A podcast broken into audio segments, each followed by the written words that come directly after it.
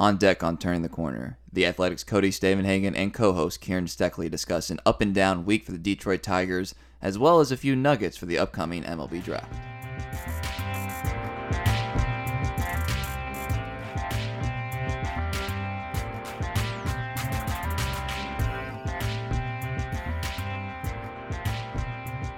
And welcome into another episode of Turning the Corner, a Detroit Tigers podcast. I am Kieran Steckley. With me, as always, the Athletic's Cody Stavenhagen. We are recording on Sunday, April 18th, and what undoubtedly has been a roller coaster week for the Detroit Tigers.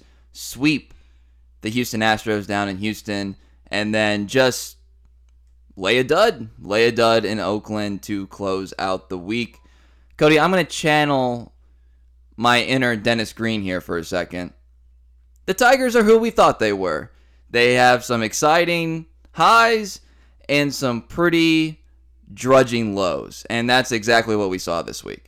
Yeah, it's it's been a long week of watching the Tigers on the West Coast. I'm feeling it a little bit. I'm looking forward to this off day on Monday, and I'm sure it's even more so for the club. It's been like a weird, almost emotional week from the high of playing in Houston, AJ Hinch's return, Casey Mize's start, excitement, fun, great series, and then yeah, the Tigers are who we thought they were. They were not going to continue playing at that level. I think you could, would hope for a little better than we've seen, at least in these first three games against Oakland. It's been pretty bad. Two shutouts in a row, 12 walks the first game. So uh, it, it looks like two different teams, but that's also what you get with this group of young guys who are going to have the highs and lows, like we've talked about.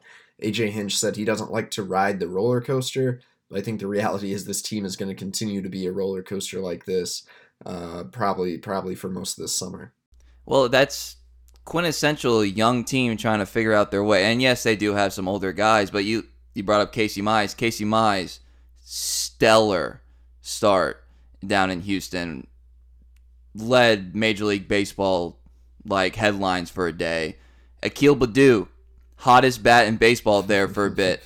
And then he goes, what, oh for his next nine or something like that, and and, counts, yeah. and then Casey Mize really gets punished for the mistakes he makes when he gets his second star of the week in Oakland. And I'm looking at it. I think I still have a positive spin because that's kind of what you expect to go through. And if you can have those highs and ride out those lows, that's how a team grows. And and having the leadership of AJ Hinch, I don't want to ride the roller coaster. Well, you may not want to, but that's also what that's also what you signed up for. But I don't mind seeing the team go through this because it's just part of the experience. You got to go on some bad days before you find your one true love. You know what I mean? yeah, absolutely. Speaking of lows, lows, Joe Jimenez gets the call up, and there really isn't much positive to say on him. He can't get through two innings. He's faced 10 batters and walked seven of them.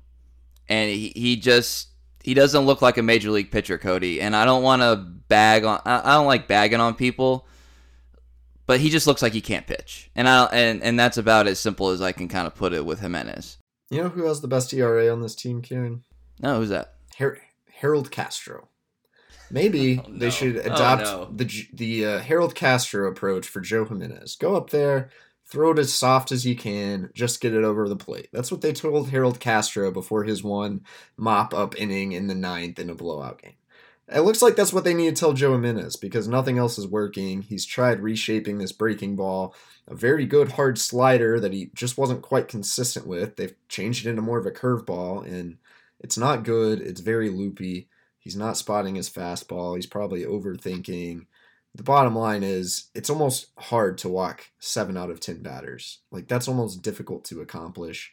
And here we are. Uh, it, you know, AJ Hinch was asked about it after Saturday's game and basically said what I'm saying is like, yeah, you can't do that. There's not much else to say. You can't do that. Um, it is not promising for Joe Jimenez the Joe I've watched, I wouldn't be shocked if we continue to see some Jekyll and Hyde. Maybe he shoves his next time out, and then it's like, oh, is Joe back? You know, because we've been experiencing that for about three years now. The reality is, it's time to stop experiencing that. I don't think uh, the Hinch regime is going to have near as much patience for it. Um, but the reality is also you have to replace him with a better arm if you're going to really move on from Joe Jimenez. So I don't know exactly what the future holds, but I hope we don't have to watch any more of that. Well, I was about to say he's still there. He's still going to have to go out and, and, and get some innings, right? Like they're not they're not cutting him or anything.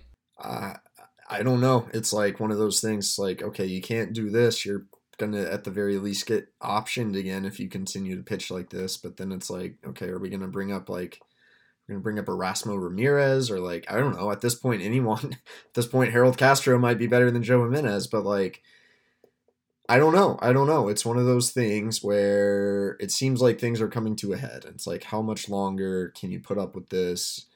But also, are you really just going to DFA Joe Jimenez? Like, I don't think you want him out there on waivers necessarily.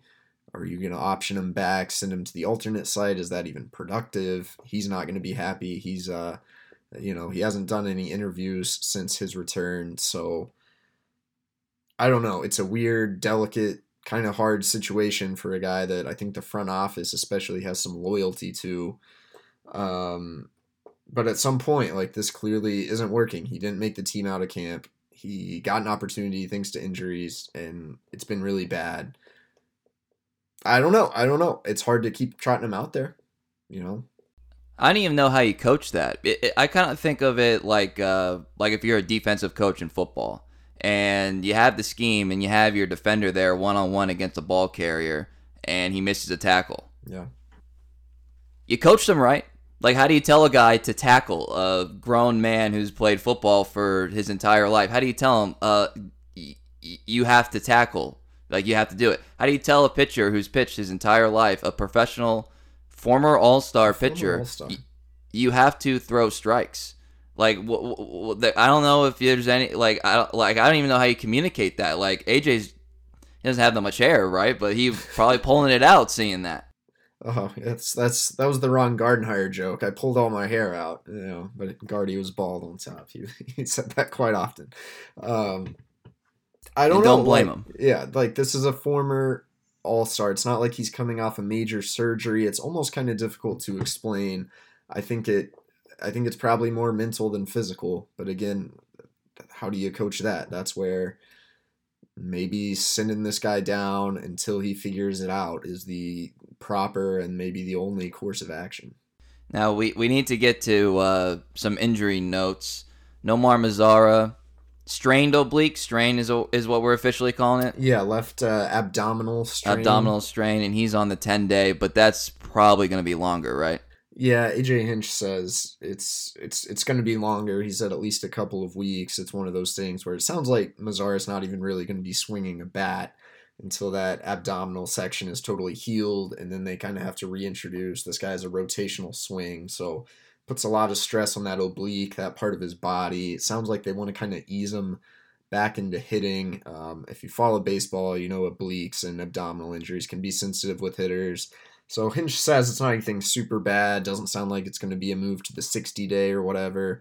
But also says like we can't really know the exact timetable until we get him back swinging. So sounds to me like we're not going to see Nomar Mazara for a while uh, which is unfortunate, but also kind of brings up what I said at the start of the season, which is this whole five outfielder thing is probably going to sort itself out. And sure enough, it has. We're down to four outfielders, and uh, if there's one person who should be happy, it's probably Jacoby Jones, who who uh, was getting squeezed out on playing time a little bit. The Mazara injury uh, kind of reintroduces Jacoby Jones to to the lineup. I think. Was it safe to say that Akil Baddoo had more or less taken Jones's spot. Maybe not physically as a starter, but like in the hierarchy of outfielders. Yeah, he was obviously getting the at bats because he was hot, but I think even in the hierarchy, the upside we've seen from Baddoo, there's like some some incentive to play him. Whereas Jacoby, I don't know, Jacoby has more than a thousand major league plate appearances. Like I, I it makes sense why Baddoo would have passed Jones on the hierarchy. Again, it doesn't it seems like Jones is in this crop with Jimenez of guys who haven't quite endeared themselves to the new coaching staff as much, aren't, you know, going to continue to get these opportunities they've gotten for the past couple years. But like I've always said on Jacoby Jones, this is an extremely streaky baseball player, Um, Baddoo maybe has cooled off. We said that last week, and then he crushed it against the Astros. But I wouldn't be shocked if Jacoby gets going and gets hot. Um, it does take at bats to get a guy going, and it seemed like he was lacking those ABs. The Mazara injury changes that equation. Four for 29 so far, and only one walk. Uh, like you said, very streaky, and he's going to have to turn that around in order. I looked at it. He's about to turn 29. He's not a pup. No. And you mentioned the new regime. They're not just giving guys at bats for the sake of giving guys at bats. I think that's one of my early impressions. And eventually I want to kind of dive into lineup decisions a little bit more, but that'll be for another podcast. But I think the days of just kind of throwing Jimenez out there because we, you know, he's a young guy and we want to see him, having Jacoby Jones in the lineup because he is a guy that we trade for and we've developed a little bit. I think I think that's over, man. It's definitely over. I think what we've seen, we've already talked about this with Hinch, is he's throwing guys out there and he's saying, "Show me something." You know, Joe, you got an opportunity. Show me something. Alex Lange, you got an opportunity. Show me something. Lange's made the most of those opportunities for the most part. Um, you know, Matthew Boyd. All right, you want to be a start. You want to start opening day. Michael Fulmer. You want to be a starter. Show me something. Some of these guys have answered that that call, and some of them haven't. And I think we're starting to see a pretty clear separation between the two. And this new coaching staff isn't going to treat it with any sentimentality. I don't think. The only factor in this equation again is do you have someone to actually replace these guys? And that's what I think will will probably keep Jones and Joe hanging around a little longer because there's not a clear replacement at least right now. Once we get later into the season, especially into the off season, could be a very different conversation.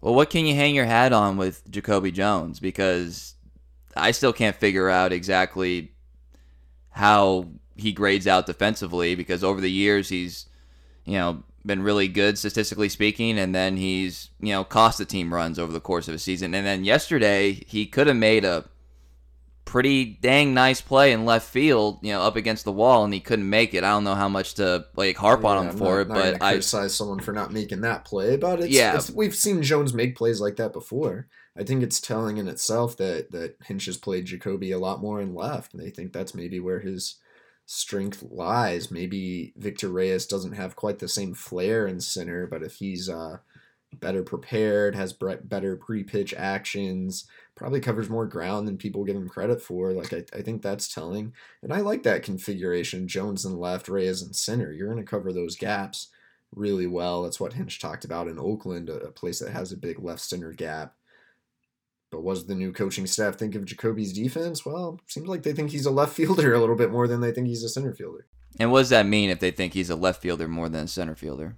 Well, number one, it means you better hit a little bit more. You know, there's not as much uh, forgiveness in terms if you're playing a corner outfield spot, you have to produce some numbers. You have to hit for a little pop. Uh, we haven't seen that so far out of Jacoby this this year. Again, I'm sure he'll get hot at some point here, uh, just because he's Jacoby. Um, but it's also not a vote of confidence for a guy who defense was supposed to be one of his plus tools, something that's kind of kept him around, something that's kept him being penciled in as the starting center fielder despite whatever he is, like a 218 career average entering this season.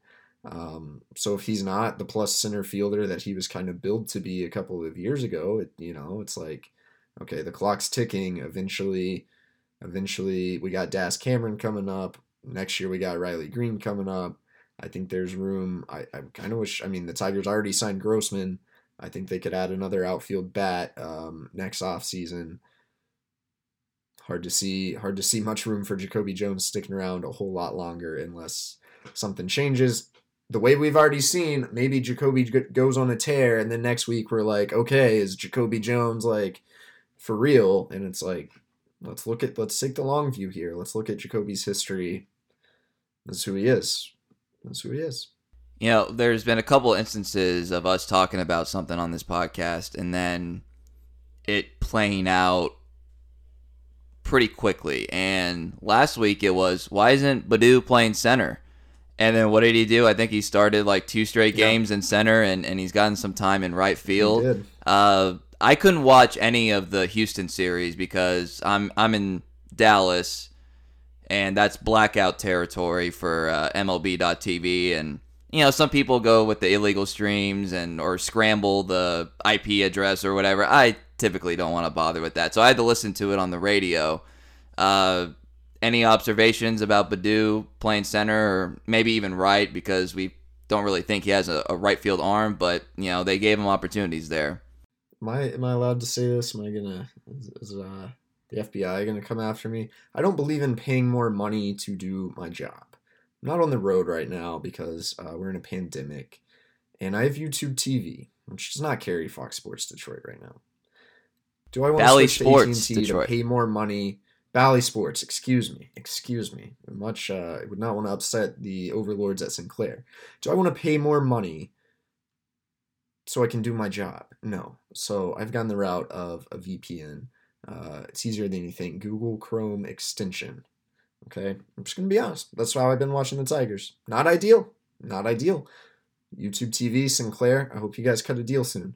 Uh, anyway, Baddoo, Baddoo. By the way, the whole country roots for that. Everybody is upset. Everybody's upset yeah. about this. Uh, Baddoo. Here's the thing I learned about Akil Baddoo uh, defensively. This guy does not have a good arm. Um, yeah, he has an outfield assist. That that that uh, ball actually hopped its way to second base. Uh, we saw Baddoo make a, a, pretty poor throw in from, I believe it was right field. I think we've seen some some people test his arm in center. Like I'm talking like I'm really not impressed with his arm, like some Johnny Damon type stuff. Uh, I went back, I did a lot of research and reporting on Akil Baddoo this past week that'll hopefully materialize into a good story at some point. We'll see. Um, scouts have really knocked his arm since high school, since the day he was drafted and maybe it's improved a little bit, but his arm's not good. Um, I feel like we still haven't really seen him have to range around in center. I want to see more of him in center field. I think AJ Hinch must agree, hence us seeing uh, Akil Baddoo in center. Defensively, is he ultimately a left fielder? That's that's you know just after a few games, that's kind of what my hunch is. Which again, that's more pressure on him to uh, to hit. I like the way Baddoo has continued to approach his at bats. It's kind of crazy that he only has one walk, despite the second lowest chase rate on this team, uh, other than Robbie Grossman. He's had good plate discipline. He does swing and miss a lot. I think if his whiff whiff rate were not so high, if he could foul off some more pitches, that would do him well. But I think he's also due to walk more. It's like kind of an outlier that he hasn't walked. Now, granted, his strikeouts have uh, have really ticked up, Teams are continuing to work him hard in, soft away, which in Houston he handled better than I thought. You know, he, he crushed it, but in Oakland he struggled a little bit. I think I've seen him get a little bit off balance in his swing. Again, probably what we could all expect out of out of a Rule Five pick, uh, adapting to life in the big leagues. Uh, I'll be interested to Still see how he handles this lull, which is a little bit more extreme. Yeah, I'll be interested to see how he how he responds to it. And I will say this: I don't know if this is backed up statistically, but I feel like when he strikes out looking, it's usually on a tweener pitch, like kind of could go either way, maybe based on the umpire's preference. He doesn't tend to strike out looking on you know fastballs down the middle that he just gets frozen by. I I I don't know. Like I said, I don't know if that's backed up statistically, but I look at those strikeouts as at least signs of a mature plate approach. Yeah, and I must say the home plate umpiring in this Oakland series has been just awful. And I'm not a guy who likes Crazy. to ever blame the umpire. Again, I think we should have robo umps because why do we want god awful calls? Um, but I'm not also not a guy who's like, okay, like there are going to be calls that don't go your way. That's part of life. Like we went to Oklahoma State, and Oklahoma State basketball fans love to say, "Oh, the refs hate OSU," and it's like, no, they don't sometimes there's some calls that were probably not the rec- correct call, and that's what happens. Sometimes your team also benefits from incorrect calls. But this home plate umpiring has been abysmal. I think Baddoo's been a victim of it a couple times. It is. It's a, uh, a sign of a mature eye. Nico yeah, won really bad awful. yesterday yeah. on Saturday. And uh, Jose Urena, I mean, benefited from some balls that were out of the strike zone, had one of the better starts of his career thanks to some favorable calls from the home plate umpire. So it's gone both ways. Uh, it is a good sign with Baddoo. I was talking with one of Baddoo's old hitting coaches uh, this week, and he was like, "Yeah, his eye something. Your eye doesn't even show up until you're at the uh, the pro level." you know, because umpires aren't good in high school or college or maybe even the minors. And as we've seen this week, even the majors. I wonder if that's a thing we've talked about with Torkelson. Like, we saw him strike out looking a lot in spring training. And I, I think he never had to have the high school approach of like protect the plate with two strikes, probably because he was crushing the ball out of the yard all the time. Um, in the majors, you don't necessarily see guys protect the plate with two strikes a lot because you want to trust having a good eye. Miguel Cabrera is a great example. Um, I, I think it's a good sign that Baddoo's taken some of those pitches. Uh, circle back to injuries real quick. Miguel Cabrera, we're not going to see him this week. Is that kind of the indication? Uh, we're not going to see him in the Pirates series, which is the first part of this homestand. Hinch has said he's basically going to evaluate Miggy on a series to series basis. They hope Miguel can take some BP on the field. When the Tigers return home, uh, he's already taken some grounders. So I wouldn't be shocked if we see him by the weekend, or maybe because it's Miguel, if the Tigers want to be cautious, you know, a week from now. But so far, at least if we take uh, take AJ Hinch's word, sounds like Miguel is on a good trajectory to to be back fairly soon. Which will create some interesting roster questions, by the way. What do you do with Renato Nunez? Uh, it sounds like the Tigers are going to roll with 14 pitchers for a while. So you're going to have a short bench with Miguel Cabrera, you know, doing the first base DH thing. I'm not sure exactly how they're going to handle that my gut tells me that probably doesn't bode well for Harold Castro, except you look at it, you're, you're going to be shorter on infield depth. So maybe you do have to send Nunez down, even though I think he's made a pretty I was about to say, I feel like he's kind of earned the right I think stay. he should stay. I mean, I thought he should have been on the roster to open the season, and yeah. I think he's he showed he can hit. He's actually looked really good defensively at first base.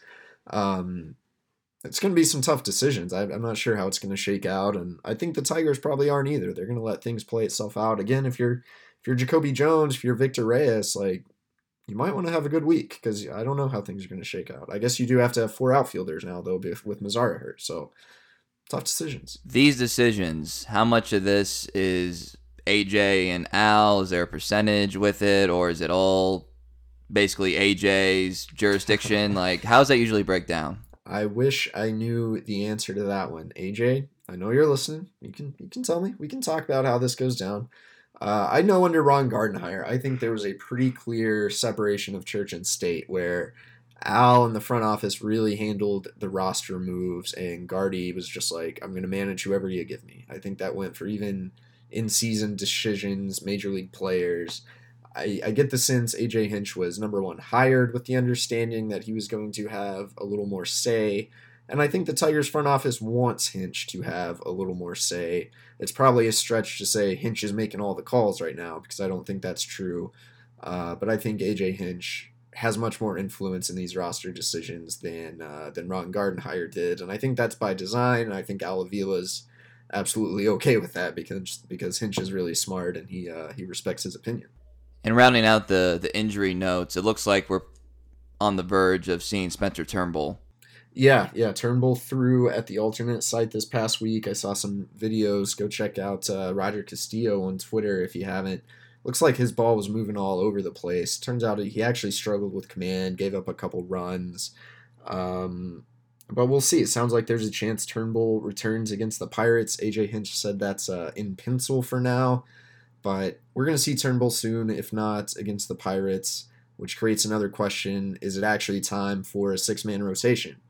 Again, I don't know the answer to that one. My indication is yes, because who else are you going to boot from this rotation right now? I think the reason it's in pencil is like there could be another injury, so you, you don't ever want to lay things out in case someone gets hurt. But I wouldn't be shocked if we see a six man rotation with an eight man bullpen and see the Tigers go heavy on pitching here for a little bit. I know it was just spring training, but it's been so long since we've seen Spencer. Can you can you recall how he looked in some of his spring outings? Oh, it does seem like it's been a while. I've I've slept since then. I've drank a few beers since then. Like I don't even. Here's what I know. We keep forgetting that Spencer Turnbull is really good. That he he had a, a sub four ERA last year. That he's probably the best pitcher on this staff. Um, I think that's the thing to remember. This is a really good break for the team. Uh, I think I talked about it on the Athletics Fantasy podcast a little bit, but like if you're a fantasy owner, like don't forget about Spencer Turnbull. Like that might be a pretty guy, pretty good guy for you to pick up. we'll see if it takes him a while to ease back in, seeing as he's been thrown out of whack. He had to throw at the alternate training site. That might be a little thing, especially for a guy like Turnbull who can who can get in his own head a little bit. Uh, but this guy's got crazy good stuff. The way his his uh, his fastball and slider play off each other is really fun to watch. Yeah, his command's probably never going to be exactly elite, but Turnbull can have some really good outings. I think that's good news for this staff. And hasn't it been a surprise to see starting pitchers work deep into games? I think that's been very encouraging to see. We didn't see it last year.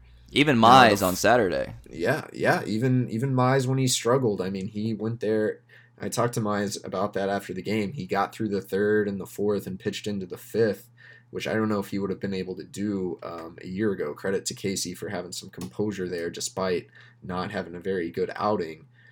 Now, the flip side, the bullpen, we've already talked about Joe Jimenez. The bullpen in general has been very bad, and it has kind of undermined some of the good efforts we've seen from these starters. And speaking of good efforts, assessment of Michael Fulmer starting against the Astros. He went five innings, allowed uh, three runs, two runs, two runs, three hits, had a couple strikeouts, and one of the more feel good stories of the first part of this week, uh, as the Tigers were going uh, going for the sweep against the Astros. During that game, some of you guys will get a kick out of this. I I messaged uh, Chandler Rome of the Houston Chronicle and I said Bregman for Fulmer. which supposedly was a deal that may or may not have been talked about in 2017, back when uh, back when Fulmer was still a rising star, and that's that's kind of what he looked like the other night against the Astros. I mean, I think his fastball hit 97, was sitting 95, 96. His slider was phenomenal. It was the best outing uh, I've seen out of Michael Fulmer since I began covering the team. And not only that, he did it, you know, in a starter's role. He he sustained that velocity throughout the start. I thought it was super encouraging for Michael Fulmer. He's been uh, he's been fun to watch. I hope he's able to continue it.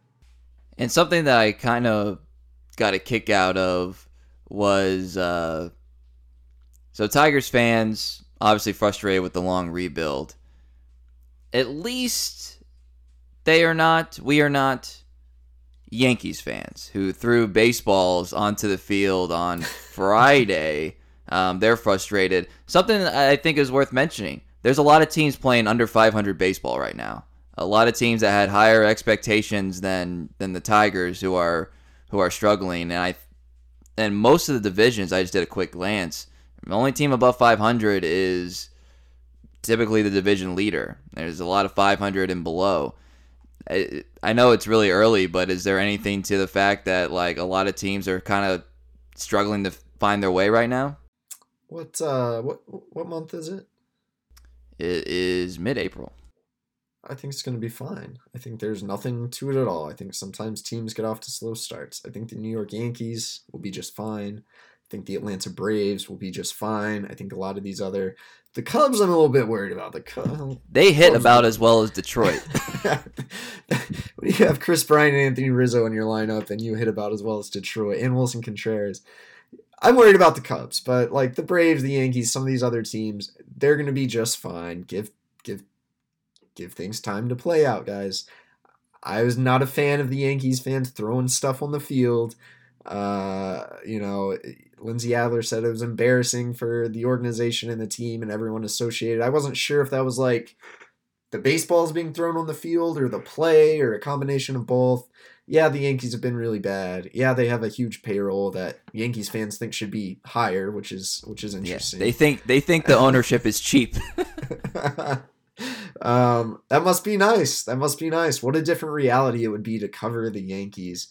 Um, it would be intense. It would be this would be a much different podcast. We'd be breaking down every decision, every major league player, every game would a lot more yelling, matters. a lot more yelling, and be kind of fun. But uh, it's April you're the Yankees. You have a really good team. It's gonna be all right. All right, it's April. Is it gonna be all right for Willi Castro, who has a couple multi-hit games, more more goose egg at the plate than multi-hit games so far this season, and you know he's got that spot at the top of the lineup. But I have to think, given what we've talked about with AJ, I'm not sure that that's a guarantee you know, you use Penn to put him at the top of the lineup here going forward. Yeah, his chase rate's been really high. Again, his batting average when balls in play was like 50 points higher than anyone else in the league last year. This guy was due to regress. And I know he hits the ball hard and he hits line drives and he looks good in spring training. I do think there's a sustainable major league bat there for Willi Castro, but like I don't know. I think I think it's entirely possible that we got spoiled a little bit by the way Castro performed um, last year and in spring training. We're seeing the other side of that. I think he's going to pick it up as we go along here, but I don't know that he's going to hit 300 this year. I never thought he was a, really a 300 hitter. I think this guy who can hit for some decent average, but he needs to walk a little more. How much power is he going to hit for? I've, I've had that question since the start of the year. And I'm going to go on my Willi Castro defensive tangent just because I was going to ask, is there a major league uh, shortstop there? No. Like I know this guy's this guy's a major league baseball player. He's a far better athlete than I ever will be, but like the first time I saw Willi Castro play shortstop, I went to watch a game in AAA Toledo, and Jordy Mercer was doing a rehab assignment. And I was writing about like Willi, Jake, Daz, some of these guys who were on the precipice of the majors at the time in 2019. And the thing was, okay, like, is Castro's defense good enough? So I watched him take infield, just basic infield. And the difference between Jordy Mercer, who was a below league average shortstop metrically, and Willi Castro was like night and day. Like, Jordy Mercer's footwork was so much better. He was quicker, he was smoother. It's been two years since then. Willi Castro's footwork has not really improved. I don't care how many drills he does with the pancake glove, he continues to glide throws toward first base. A very simple thing when you're turning a double play, you know, middle infielders are known for having quick hands, for turning a double play. Watch next time Willi Castro turns a double play. He has his glove up and he has his right hand to his side and he catches the ball and then he brings his hand up and then he throws. It's one of the slowest double play turns I've ever seen from a major league shortstop, and I think it's cost the Tigers a couple times.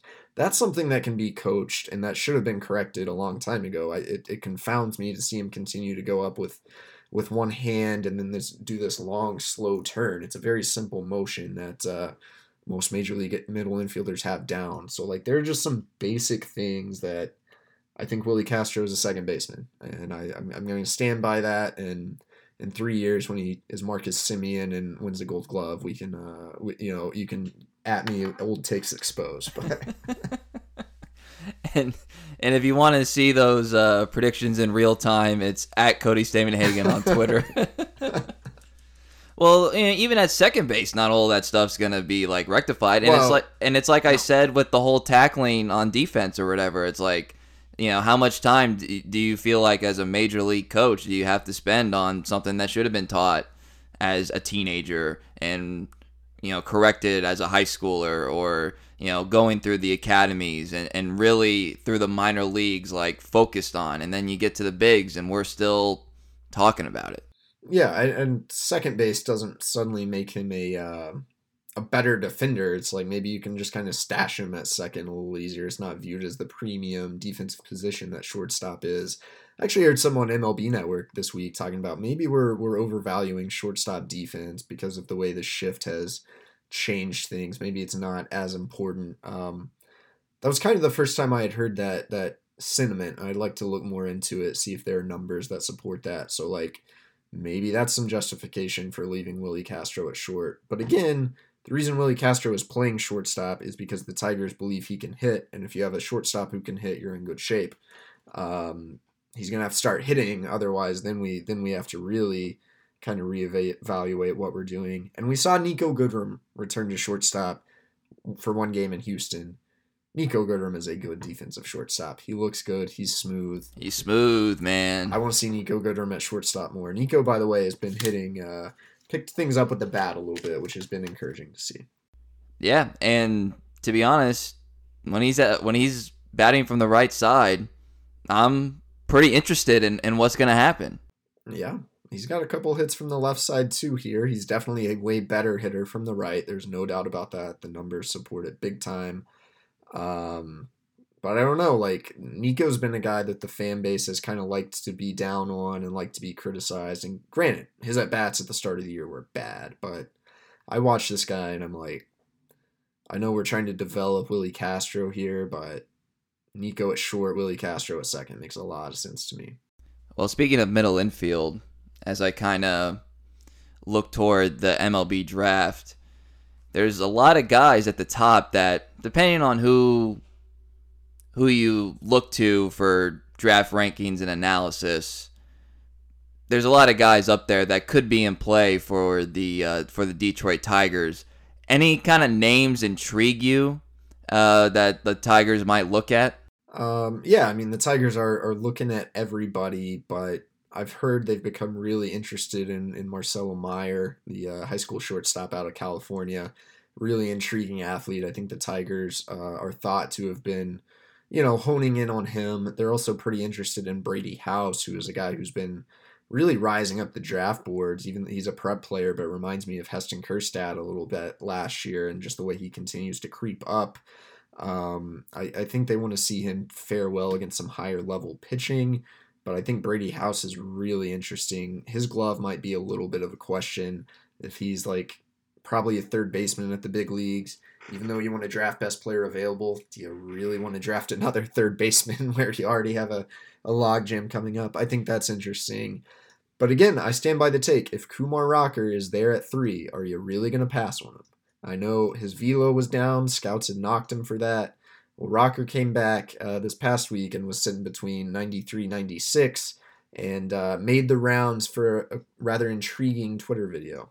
Yes, so he strikes a guy out on a 3 2 fastball that hit 96. They were playing Tennessee, good program, by the way. And he's uh, kind of talking to himself, talking to the world basically. He's talking to everybody. He's talking to everybody. Talking to you, me. Yeah, it's like Keith Law. he says, "I'm here. I'm effing here," and he didn't say effing. So I watched that video and I was like, "Oh God, inject that into my veins." Like that just feels like a guy that would be a quick folk hero in Detroit if he brought that kind of attitude to the mound. And honestly, you combine that with like his stature I mean that that feels pretty Detroit. Oh, it absolutely does. Uh, and again, I it'd be tough to advocate for drafting Rocker if he's throwing 91 the rest of the year, but seeing him back at 96, I think he has a, a, a durable frame. I like his big body. Like I think I think that six five well. two fifty by the way. Like sign me up for that. Like let's strengthen him up a little bit, make sure he doesn't gain weight, but I'm I'm gonna remain on the Kumar Rocker train for now. Um, and Marcelo Meyer intrigues me a lot too, and I know he's caught the Tiger's eye, but let's not write off Kumar Rocker. I think he's here. He's effing here. And I think he, he reminded everyone of that this past week. Well, well, Meyer's listed. I'm just looking at MLB Pipeline, so or you know the prospect ranking. So I don't know how accurate these are, especially for a high school kid. But they list him at 6'3", 180. That's a frame that's going to fill out a lot. Riley Greene can testify to that. How do we view size at shortstop? Like, is is there is there still like the old school thinking is that you don't want to get too big, or did like the Derek Jeters and the Alex Rodriguez's and the Nomar Garcia Garciaparras of the world back in that generation? Because those were the first like big shortstops, Cal Ripken Jr. that kind of switched the position. But I don't I don't know how scouts and coaches kind of look at what the ideal size is for shortstop, considering that you know it's still a position that you gotta you gotta be quick on your feet, you gotta be able to move. Yeah, I mean there's still um, you know there's Seager, there's still some bigger shortstops out there. It is like can you outgrow shortstop? Like that is still a question. Like Daniel Pinero in the Tigers system played way more shortstop than you would ever think by looking at him, and I think that's a guy who's maybe outgrown shortstop uh, six three, like I don't know. I don't think it's about size. I think it's how, about how you move. I haven't seen this kid in person, so I'm not going to uh, speculate on how he moves. I think he's viewed as a guy who they hope can stick at short.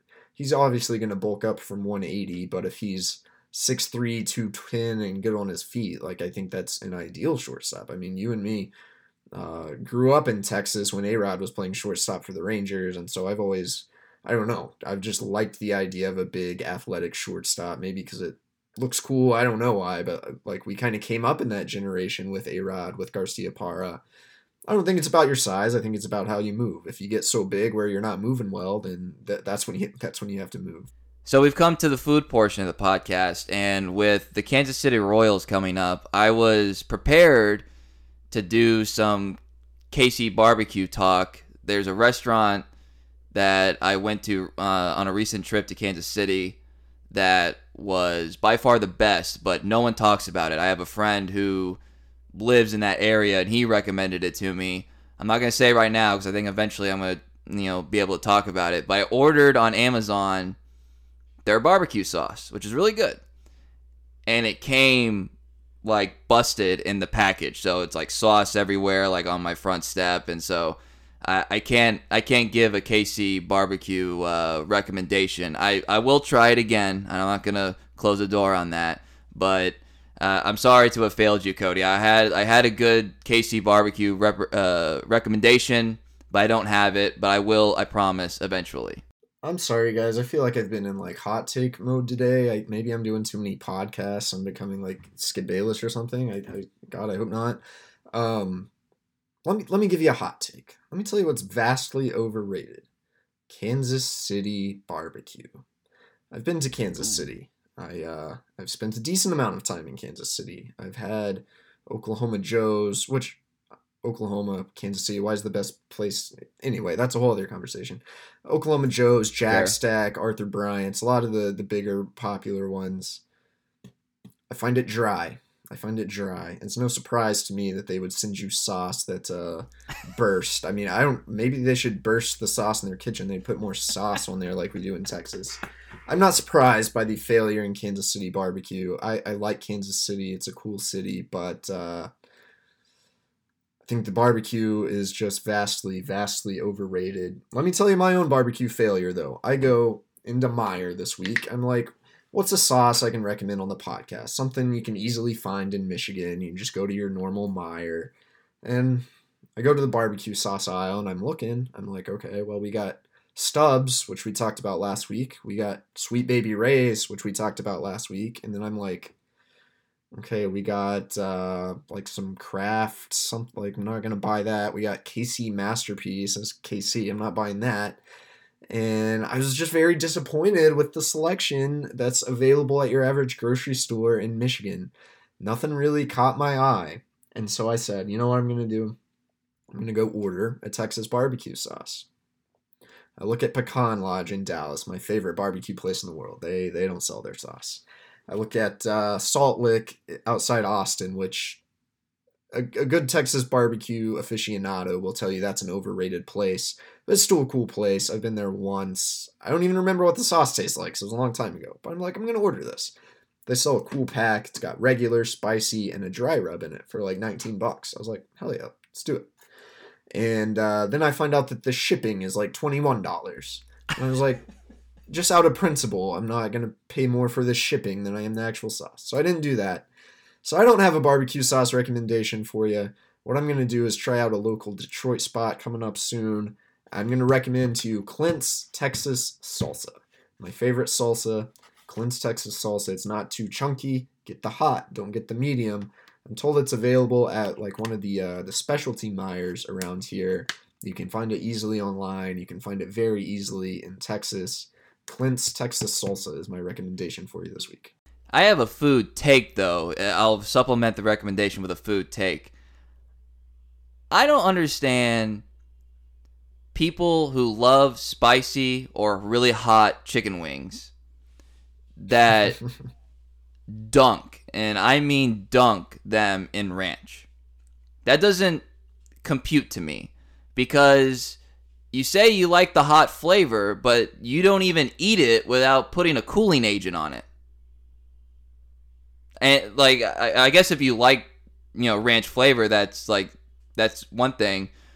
But if you say that, oh yeah, you know, give me the hottest meter you have, you go to a chicken wing place, and then you dunk it in ranch, are you even like tasting like the full effect of spicy or hot flavor. Like that doesn't make any sense to me.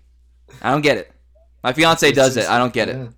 It's an interesting take, Kieran. You've seen me order wings with uh, with ranch before. I like just like the taste of ranch, I guess. Um, I don't always get super spicy wings. Um, but sometimes it does help to have a little cooling agent for when you need it if your mouth starts overheating. But I will say, thankfully, many years ago, you set me straight, and, and bone in wings are far better. And it's just like hard to dip the bone in wings, so I usually will dip it like once, and I end up not even using the ranch that much. It's just kind of like there, and I'll do a couple bites with the ranch. So, um, and again, know. if you like the flavor, I'm not criticizing liking ranch as a flavor. I'm just saying, like, if you you know brag about how you just love spicy food and then the first thing you do is you nullify it on every bite. I just I'm just saying that doesn't make any sense to me. So that that's my wing take. That's my supplement for a uh, for a food uh, barbecue recommendation. Next week, Cody, we're gonna do a Q and A podcast. So when we publish this one, we'll say send us your questions. Give you a couple days to send it to us. You can DM me, DM the uh, Turn Corner at Turn Corner Pod Twitter page you can hit up Cody at Cody Stavenhagen. I'm at Kieran underscore Steckley. We're gonna do basically all Q and A's. So please send us your questions and and we'll do uh, we'll do a podcast in that fashion. So the Tigers are off tomorrow, Cody. Monday. You got any plans for your off day? Yes, we got a plan. We got another date lined up. Uh, a, Same girl? Uh, a new young lady. Uh, no, new one, new one. As we discussed. Uh, hopefully, this one is not too busy we'll see. She she agreed to a date on a Monday when the Tigers are off. I and granted, I actually suggested this weekend. I, I thought I could do um, after Saturday's day game. She had some plans with friends. She's like, "Is there another day that would work for you?" And it was like Monday, and she agreed. So that sounds promising. First date, gonna try to go in with uh, no expectations, not get too high, not get too low. Take it one date at a time.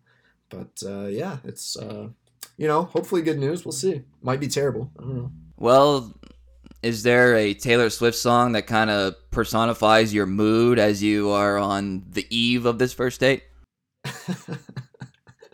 uh, yeah, I don't know. Mostly joking around here, but as much as I don't want to set expectations, I do think you kind of have to be optimistic. So the dating process isn't, process isn't very fun. Uh, Taylor Swift on the Red album, Begin Again the Red Red's kind of a breakup album, and I think it's the last song on the album. You know, it's it's talking about how you could find new love at any time. And the song it says, "On a Wednesday in a cafe, I watched it begin again." This date won't be a Wednesday. It won't be in a cafe. But uh, you never know when someone new and important could walk into your life, as have you have been lucky enough to experience. So I'm going to go with begin again and at least try to be optimistic um, about the dating process. Oh, there you go. Well, good luck to you on that date. We will do, like I said, the question and answer podcast next week. Let's see how the Tigers perform, bouncing back from, like I said earlier, a roller coaster of a week. So for Kieran Steckley, that is Cody Stavenhagen. Thank you for listening.